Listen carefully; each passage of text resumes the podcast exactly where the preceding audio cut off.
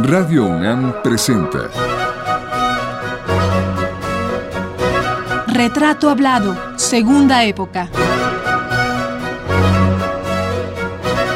Una serie a cargo de Elvira García.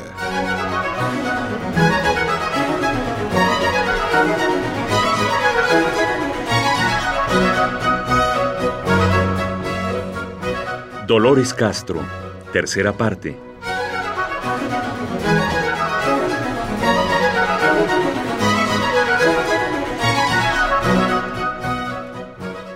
Dicho ya que Dolores Castro escribe poesía desde que era niña. Ni los viajes, ni las múltiples mudanzas de casa, ni las responsabilidades que asumió como madre de siete hijos, ni las otras obligaciones que adquirió en los múltiples trabajos que ha realizado a lo largo de su octogenaria vida le han impedido escribir. Lo ha hecho sin prisas pero sin pausas, por el mero placer de crear y de encontrarle cauce a su voz interior. Ligada a poetas y narradores como Rosario Castellanos, Jaime Sabines, Carlos Illescas, Javier Peñalosa y Ernesto Cardenal, entre otros, la expresión literaria de Dolores Castro se fue enriqueciendo. Poco a poco forjó un estilo y encontró su propia voz a través de la poesía simétrica, pero con mucho contenido y colmada de imágenes. He aquí una muestra en este fragmento del poema La Tierra está sonando de 1959. Es cosa dura ser. Es doblarse, doblarse, doblarse y sin embargo crecer.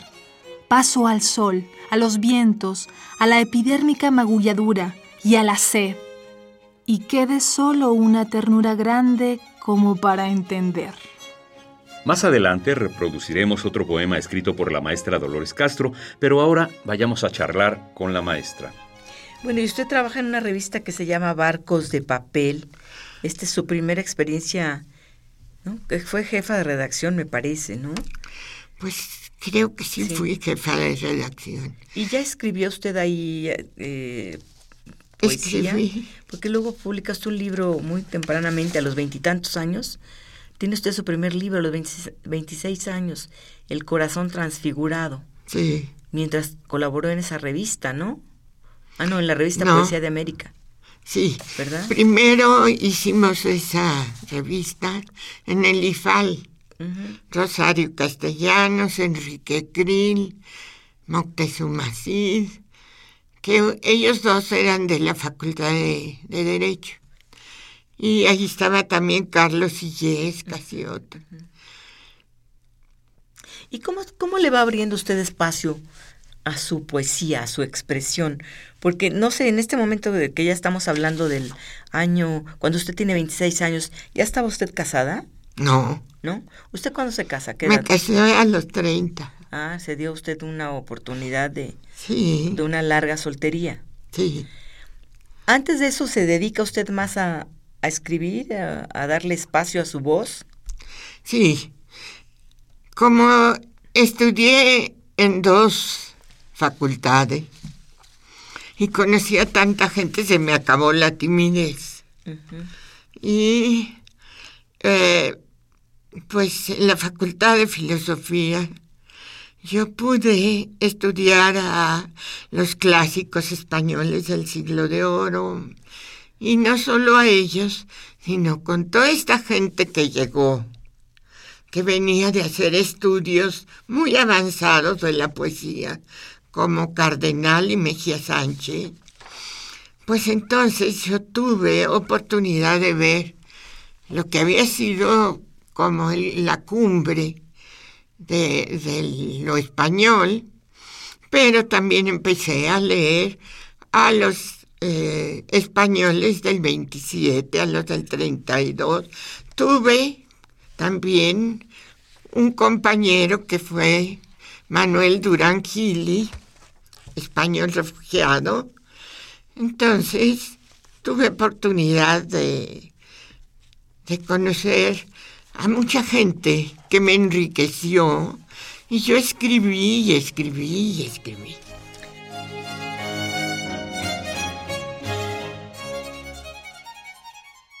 ¿Cómo se inserta usted en este, en ese mundo en este ambiente literario de México, ya eh, sin sentir esta presión de las mujeres por un lado y los hombres por el otro. ¿Ya no existía? ¿O usted no, no la tomaba? Lo que pasó fue que empezó a publicarse la revista América de la Secretaría de Educación. La dirigían Marco Antonio Millán y Efren Hernández. Y era una nueva revista abierta a todo el que tuviera calidad. Ya sin que fueran hombres o mujeres o... Entonces, una tarde llegaron Marco Antonio y Efren a entrevistarse con Rosario y conmigo y pedirnos colaboraciones. Hasta entonces no nos atrevíamos a publicar. Y eso fue no en 48, sino antes, mucho antes. Entonces, estábamos pensando si publicar o no porque todavía no nos sentíamos suficientemente buenas como para publicar. Pero ellos nos convencieron. Y entonces empezamos a publicar. Antes de ese poema yo escribí varios ahí en la, en la revista. Pero entonces hay un libro después en el 52, y lo, eh, siete poemas se llama, y luego uno en el 59 que se llama Dos Nocturnos. Y me llama la atención que usted dice que es el primer libro del cual usted se responsabiliza. Es decir, ya se sentía, es el primer libro con el cual usted ya se siente suficientemente madura como poeta, me imagino. Pues sí, no. A ver. porque sí, porque pues es necesario, eh, es necesario que uno presente lo mejor que pueda. Pero, ¿qué fue lo mejor que pude en ese momento? Como que quise hablar de lo divino y de lo humano, con toda clase de, de expresiones, de imágenes, y no es que diera yo imagen tras imagen, pero sí el tema era demasiado... Eh, ¿Ambicioso quizás? Era como muy grande para mí. Dolores Castro se reconoce una mujer y una poeta religiosa, más precisamente católica. De hecho, dentro del grupo de los ocho poetas mexicanos que se formó en los años 50 y se desintegró en la década del 70, en ese grupo, decíamos, al menos otros tres de sus miembros mostraban el catolicismo en su poesía. Era el caso del Javier Peñalosa, esposo de Dolores, de Alejandro Avilés y de Roberto Cabral del Hoyo. La maestra Castro nunca ha tenido empacho en reconocer su filiación religiosa. Se lo explicó de la siguiente manera a la periodista Adriana del Moral Espinosa. Yo sí me considero religiosa. Si esto quiere decir ligarse uno nuevamente a Dios, sí soy religiosa. La naturaleza y todo me habla de Dios, pero lo que sí no soy y siempre me he defendido de ser es mística, porque la diferencia entre religiosidad y misticismo es enorme. A mí nunca me ha contestado Dios. Quizá dentro de mí hay inspiración, conciencia, porque en la conciencia habita Dios. Y agrega, No soy mística un día voy a ver a Dios, ya que me muera. Ahí hay una diferencia grande. Soy católica, apostólica y romana y voy a misa y todo. Y por lo tanto a veces protesto contra algunas cosas. Estoy mucho más cerca de la teología de la liberación, pero soy católica, sí. Mi papá era anticlerical de raíz. Mi mamá era de las que cumplía con todas las cosas de la religión. Esa discusión constante entre mi papá y mi mamá me formó a mí.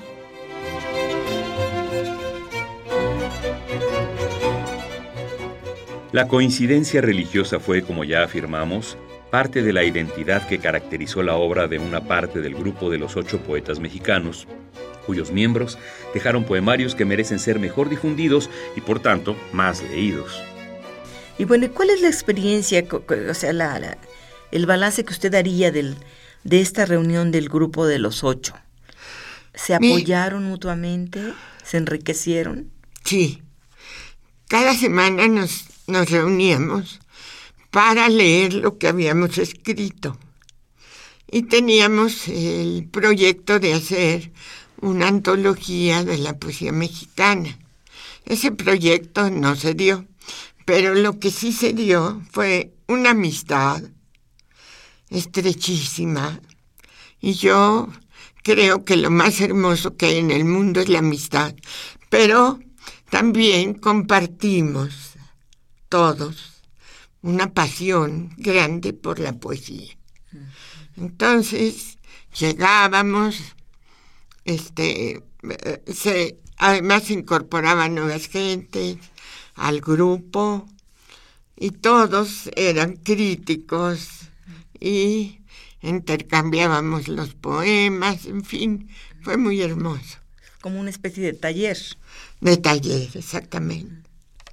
Y bueno, estábamos hablando de Javier Peñalosa, su ex esposo, y yo le preguntaba que cuánto le había enriquecido esa relación en lo literario. Desde luego que en lo personal, bueno, le pregunto porque sí, pues, es un matrimonio que... En lo literario también. No solo porque era uno de los ocho. Ajá, sí, claro. Y, también a mí me hacía crítica, ¿no? Sí. Bueno, hacía crítica y corregía mis poemas, sino que la propia poesía de él era tan enriquecedora. Y como teníamos los mismos intereses, comprábamos libros, los leíamos, batallábamos juntos, porque pues no hay poeta que, que sea rico. Sí, ¿verdad? Solo los que están en el servicio exterior. Bueno, solo Octavio Paz pudo haber, fue un poeta rico, ¿no? Pero quizás no por su poesía, no por lo no por el trabajo poético, sino por sus otras funciones, ¿no? Sí. Además. Eh, y Rosario, ¿no? Rosario Castellanos al final no era una mujer pobre, ¿o sí? No era pobre, pero tampoco era rica. Y ambos tuvieron herencia. familiar, sí. Familiar.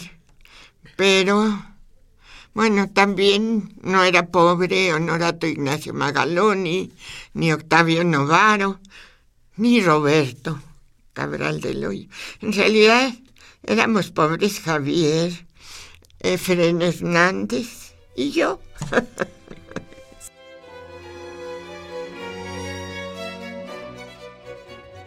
Pero hablemos de otro asunto del que ya la semana pasada anticipábamos algo. Decíamos que pese a la calidad poética de Dolores Castro y a sus decenas de libros publicados durante muchos años, su obra fue ignorada por los hombres, que desde los años 40 y hasta los 70 se encargaron de hacer antologías poéticas.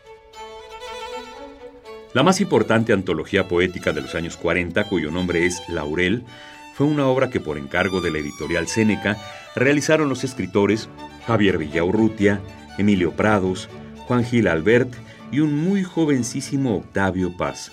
Este volumen levantó en su época gran revuelo, pues como siempre ocurre con las antologías de cualquier género, no estaban todos los que por aquel tiempo eran. Laurel, publicada en 1941, es la primera antología de la poesía moderna en lengua española y abre sus páginas con la obra de Miguel de Unamuno y continúa con los modernistas mexicanos como Enrique González Martínez y Rubén Darío, y con poemas de algunos de sus discípulos como el propio Villaurrutia y Carlos Pellicer. Además, Laurel revisa la poesía argentina de Leopoldo Lugones, la sevillana de Antonio Machado, la colombiana de Porfirio Barba Jacob y la de otros muchos poetas latinoamericanos más. La única mujer poeta que figuró en esta antología fue la chilena Gabriela Mistral, que por aquellos años no había sido reconocida con el Nobel de Literatura.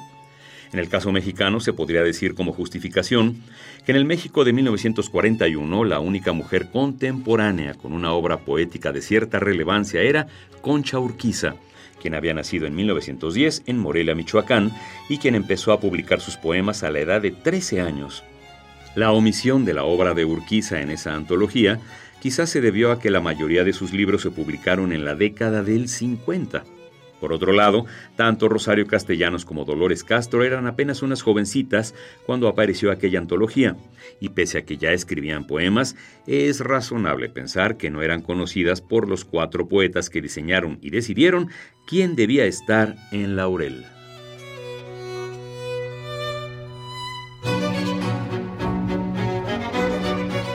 Sin embargo, lo más curioso en la historia de Laurel es que para 1980 la editorial Trillas decidió hacer una segunda edición y le encargó a Octavio Paz escribiera el epílogo a esa nueva edición. En tal epílogo, Paz reconoce que los temas de los poetas incluidos en Laurel distan mucho de los que abordaban los creadores cuatro décadas después en los años 80. Para él, el tema central de la década ochentera era la ciudad, la ciudad como pasión y fascinación. Pero llama la atención que siendo Paz no solo un creador de poesía, sino un lector permanente de la misma, no pudiese nombrar en los 80 nuevas voces poéticas mexicanas, entre las que sin duda están las de Rosario Castellanos y Dolores Castro.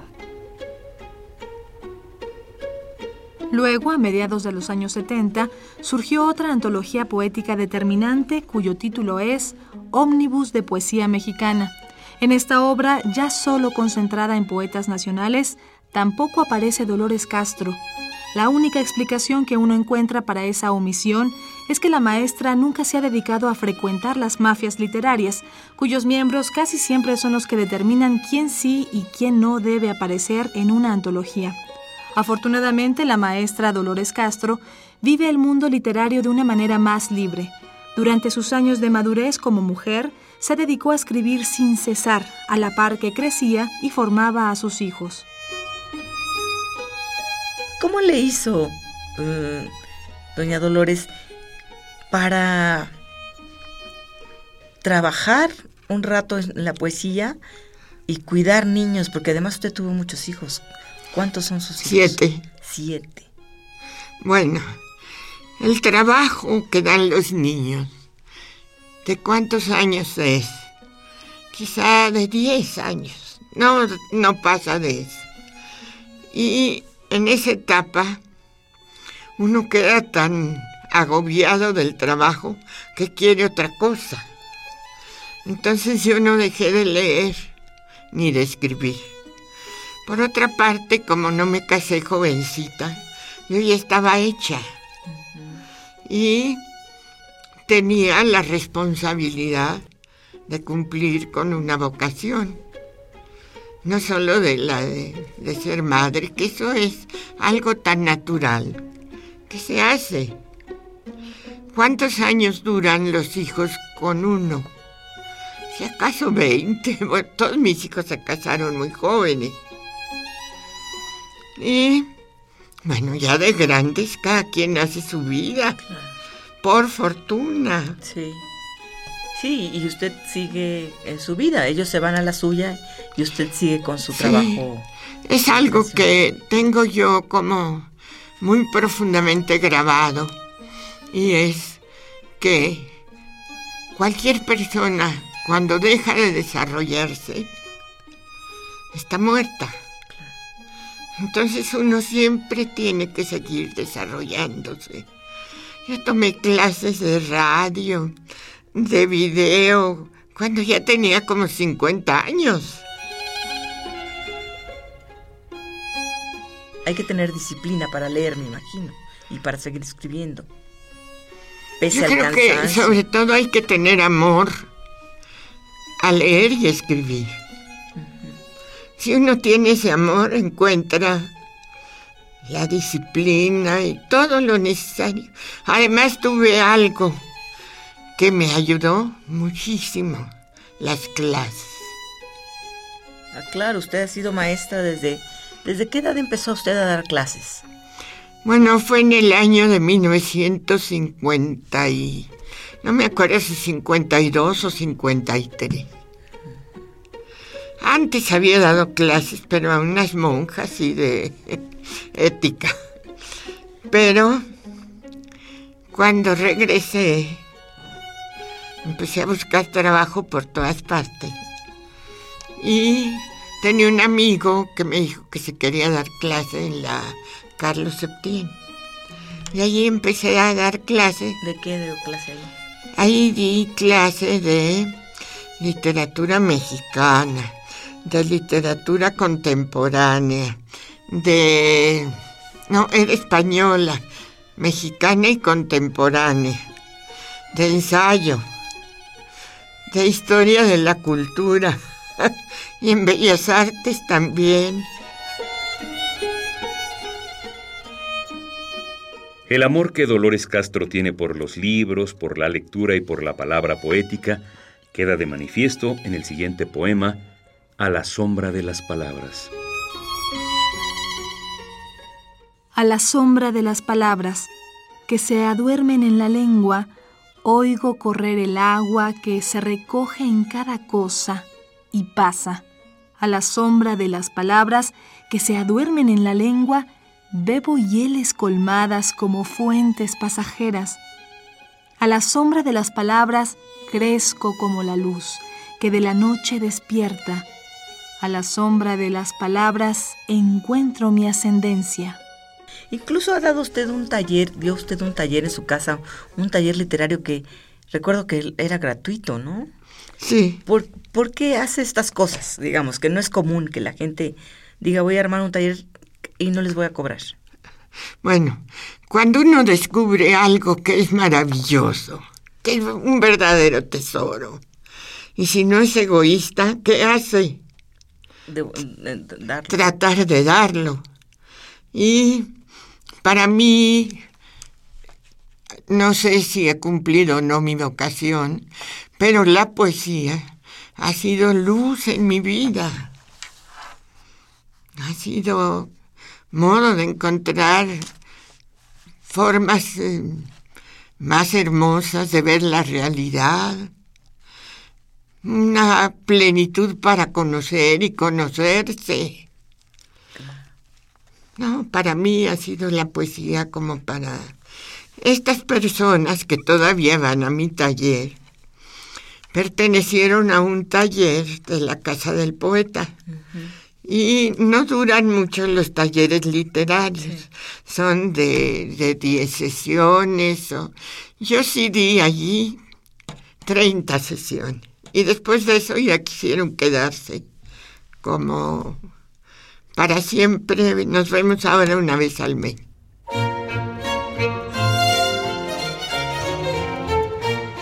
¿Qué le dan estar cerca de la gente? Me da... joven, además, joven, me Sí, imagino, ¿no? eso, exactamente. Eh, Emma Godoy decía que uno se vuelve joven, eso no es cierto, no es posible.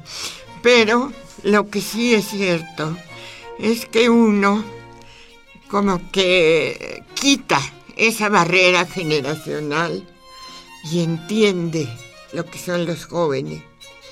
Y no se queda con esa cerrazón que muchas veces ocurre en los últimos años de la vida, que todo le parece a uno feo, malo, este, inmoral. Uno va viendo cómo es la vida, por qué están en esa situación. Y trata de hacerlos leer, que eso sí es como la hazaña Esta fue la tercera parte de la serie dedicada a la poeta, maestra de poetas y narradora Dolores Castro. Lo invitamos a escuchar la cuarta y última el próximo lunes en punto de las 6 de la tarde. Hasta entonces.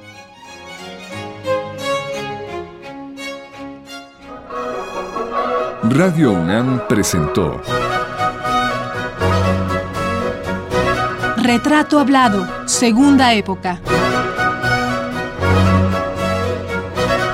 una serie a cargo de Elvira García.